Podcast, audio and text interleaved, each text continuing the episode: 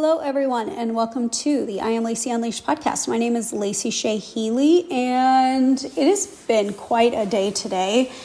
My daughter is currently in surgery. Um, my mom texted me this morning that my sister in law's family had a home burn down last night. They've lost everything. Everyone is okay, but her mom and her brothers no longer have a home. We have we are under a hard freeze. We have no water. It's day one of my period, and Maylee is home from school for the fifth day in a row. And so I just wrote an email about this, but I wanted to come on here and talk about this, and I was going to talk about something else. I actually I recorded this podcast last night, and I'm going to be honest with you guys. I was a little high. Yesterday, tensions just felt a little, they felt a little high. And uh, I have not used the like Delta 8 CBD THC in a while. I just kind of got out of the habit. Like I, I go through phases. Like back in the day, I used to have a glass of wine and I broke myself of that habit. And then, you know, for a couple of years, like I used Delta 8 and CBD quite a bit for a while, I was microdosing. Um, you know, I would, I would microdose uh, once or twice every couple of weeks. And now I have become a tea drinker. I drink tea, like regular tea. Like I drink this like turmeric ginger tea. I drink this stinging nettle tea. Um, I just it's random things. Like i don't find that i need like a mind altering substance to calm down. But last night was one of those nights where i was like i just feel a bit of anxiety. I want to calm down. And so um, it had been a while and i was high. It was one of those like i wasn't expecting that.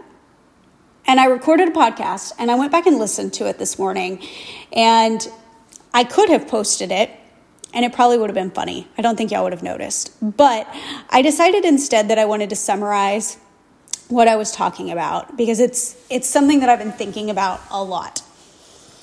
I have a very love-hate relationship with client results posts. I don't have as much hate for it on the nutrition side as I do on the business side. And what I'm realizing is that my distaste for client result posts is one, it's a projection, and two, it is like a layer of like subliminal people pleasing I haven't taken off just yet. And so I wanted to provide my perspective to you guys because I truly think that me not doing more of this costs me hundreds of thousands of dollars a year, especially on the business side, um, because the marketing is so heavy with client results especially in the health and fitness business coaching space and really in any of the business coaching space. Like it's like my client did blank did blank did blank. And like there's all of those posts. They talk about their client results constantly. And I have just never really done that. And so I want to share with you why I've never really done it. I want to share with you context, um, but I also want to share why I'm not saying that I'm going to change that, but why I'm like reconsidering and reframing how I view it. I think this is an important part of business. We can hold ourselves to a standard, we can hold beliefs, but we can also examine those standards and examine those beliefs, and that's called growth. Okay? That's called growth. So, what I typically don't like especially in the business space, is that a lot of results are shared without any context it doesn't matter to you the results that somebody else got. And the results that somebody else got with that mentor doesn't mean that you're going to get that exact result from that mentor too. And so I've always stood in the opinion on both sides of my business. I don't do a lot of client results on my coach Lacey either. Is that marketing too heavy with client results sets up disappointment on behalf of both the coach and the client, and here's why. If a client hires you, or hires, if a client hires me because they see a result that somebody else got, there is an expectation, even if it's not overt, there is an expectation that they're also going to get that result or that that result is possible for them. So they set that expectation at the front of that relationship. Okay? Inevitably, we know that no two people are alike. No two people's bodies are alike. No two people's businesses should be built alike. No two people's like the way they they run things are like inevitably the result is not going to be that same way. And so the client can get resentful if they don't see themselves meeting that result standard that they set. And then the coach ends up frustrated because they can't get that client that result. And there's resentment brewing on both sides. And it creates a really unclean coaching relationship. This is always where I've stood with that. I think it creates messiness and muddiness in the coaching relationship. And I'm somebody that really values the relationships that I build. And so I've pulled away from doing that type of marketing. Okay. The second reason why is purely because of context and because of we we live and participate in an online society where everything is overinflated and conflagrated, if that's even a word. Um, and a lot of it is not even true. So I could make a post tomorrow and say, here's how my client went from having 25K months to 25K weeks, and do an entire slide deck about that thing I don't have a client that went from 25K months to 25K weeks, but I could create an entire deck like that. And people do that. So a lot of the results aren't even real or it's nuanced. It's they went from 25k months to 25k sales. Well, 25k sales could mean you pocketed $3,000, which is amazing but it's $25,000 worth of sales over the next year. $25,000 in sales oh, in contracts that are going to be executed over a year is a lot different than having $25,000 new cash in your business. And so there's this like trick of words that a lot of people use that I just don't vibe with. And the context is off because you don't know like that client they could they maybe they've had 25k weeks before and this was just happened to have one. Like you don't know like okay that person started working with this mentor last month and had like a really solid foundation. It wasn't anything that the quote unquote mentor did. It was like the perfect storm of like that client getting some support hearing something and transitioning. It i think it overemphasizes the role of the mentor like, no doubt, you guys, I'm very good at my job. I am very good at my job. I give people a lot of value. I help people work through immensely difficult things in their business. I help reframe things for my clients regularly. But I'm under no opinion that my clients' results are only because of me. And so I find a lot of that marketing makes it all about the mentor and less about the client because it's all designed for you to hire that mentor or hire that coach. And so I find it really egotistical. And a lot of it's out of context and it doesn't matter for you. Um, and so that those are my feelings that I have projected on that kind of content. But also, I had to ask myself this. If I didn't know about what anybody else was doing with marketing, if I did not know, if I had complete and total blinders on when it comes to other people's marketing, and I only was in my own lane, working with my own clients, and sharing from my own like vat of like, this is what I have to share with the world without the awareness of what anybody else is doing. Would I feel the same way? Or am I not sharing my client results with the world because I want to be seen as one of the good ones that doesn't do that? versus painting all of the people that do that as quote unquote bad or out of context or that's the kind of marketing that they use, eye roll.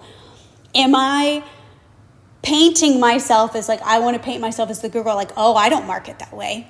I market with integrity. Well, like, what even is integrity based marketing? Because people could look at me on my high horse all the time, being like, I market with integrity, and be like, I don't think Lacey has integrity at all. Because who is it, the idea of like she has integrity is all a projection. And so I was rattling this around in my brain like, why am I actually so opposed to this? Am I opposed to this because of me, or am I opposed to this because of how I've been flavored by everything else? And if I wasn't flavored by anything else and I actually just said what I want to say, would I say it?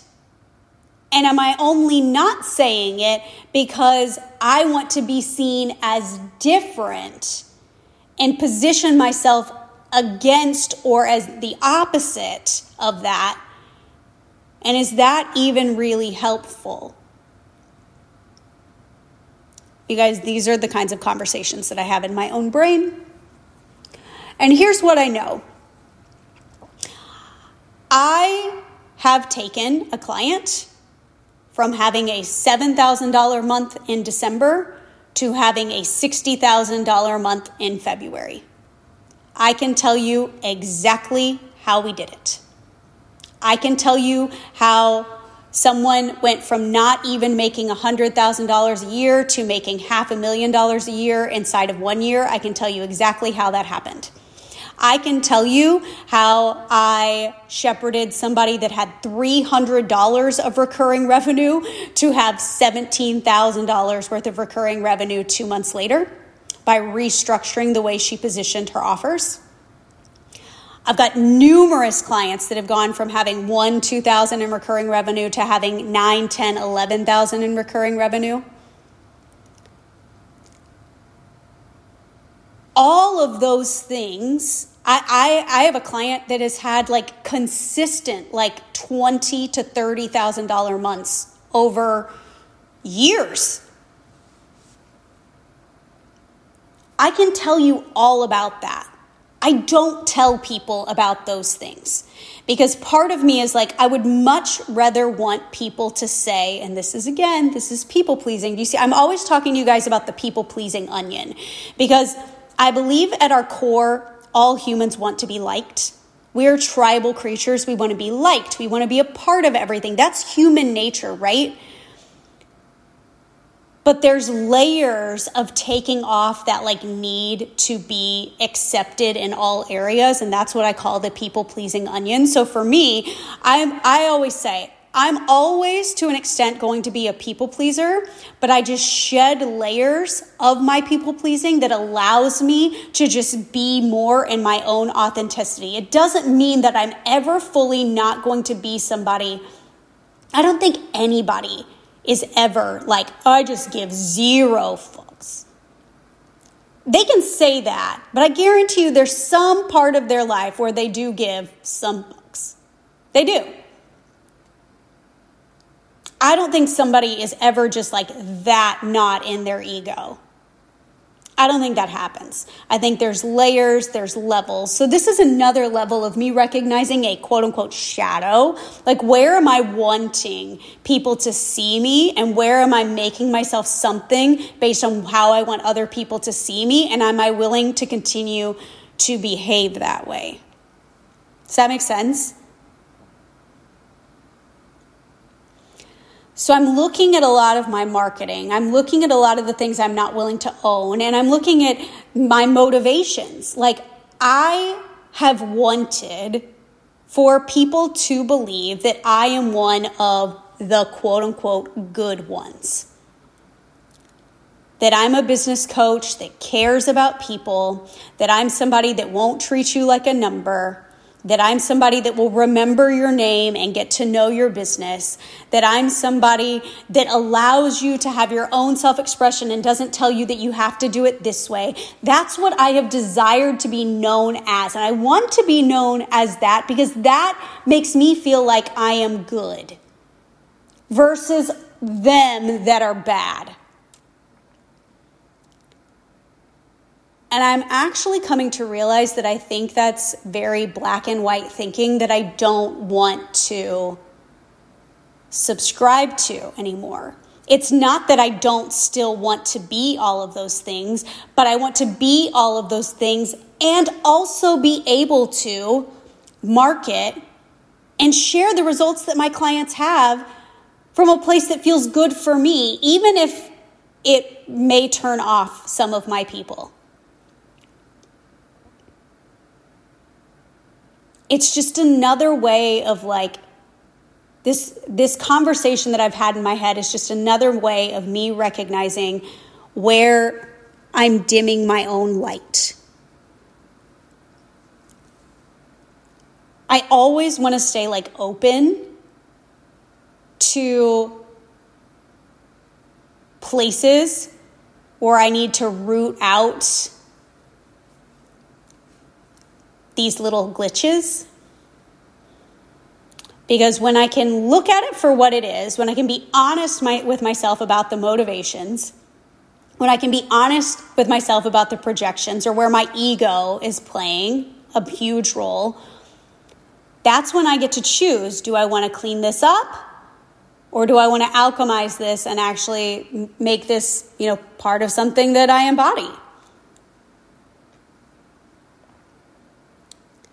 That's one of the things I love so much about being a mentor is that in working with others, I always get to know myself better. I'm going to say that again. In working with others, I always get to know myself better. Because I don't think that we grow if we constantly stay in our own head. We grow by putting ourselves in places where we're surrounded by others and we get that opportunity to recognize who we are on a deeper level. Coaching the way I coach, working with others, gives me a deeper appreciation for who I am. It helps me know who I am. It was back in 2016 when I first had this. I think I've said this on a podcast before.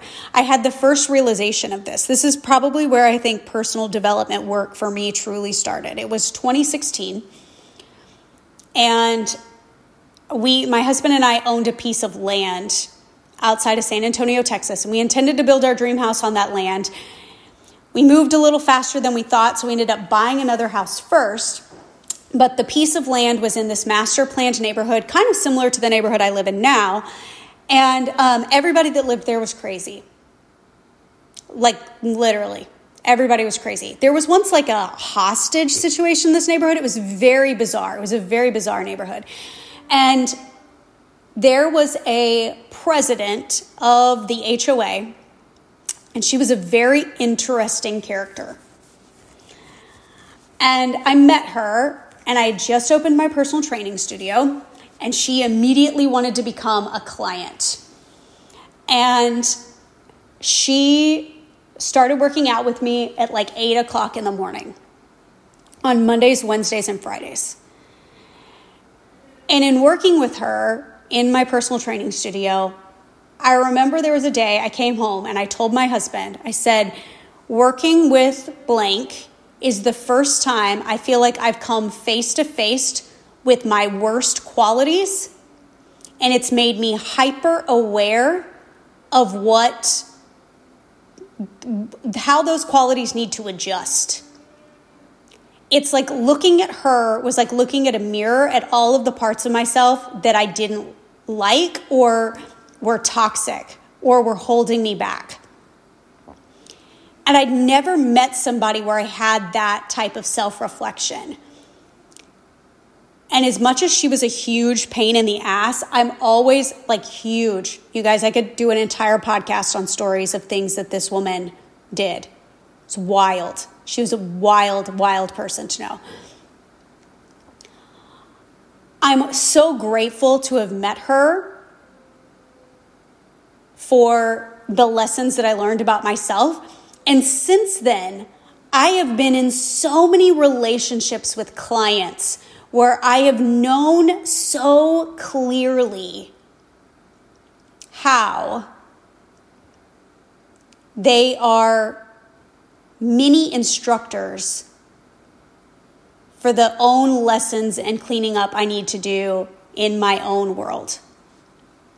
They're teachers, they're instructors. And I look at people that way. What am I learning about myself through the lens of this human's experience? I think that's why I love coaching and mentoring so much because I just I get to know myself so much better by getting to know other people. And this conversation I've been having in my brain about that type of marketing has allowed me to examine where my biases are coming from and what I need to adjust and why I would adjust it. Having a conversation like that has helped me know myself better. My hope for you that you learn to have conversations with yourself that help you know yourself better. That you start to look at people as instructors for your own self awareness the mentorship and coaching game changes when you learn to do this. I would love to hear from you guys if this has been valuable. I'm so glad I re recorded this conversation. Last night's would not have hit. It was just not, I feel like I was talking really slowly. It was not good. Um, Elevated Coach is open. I'm telling you guys, I'm not going to shut up. I am not going to shut up about it.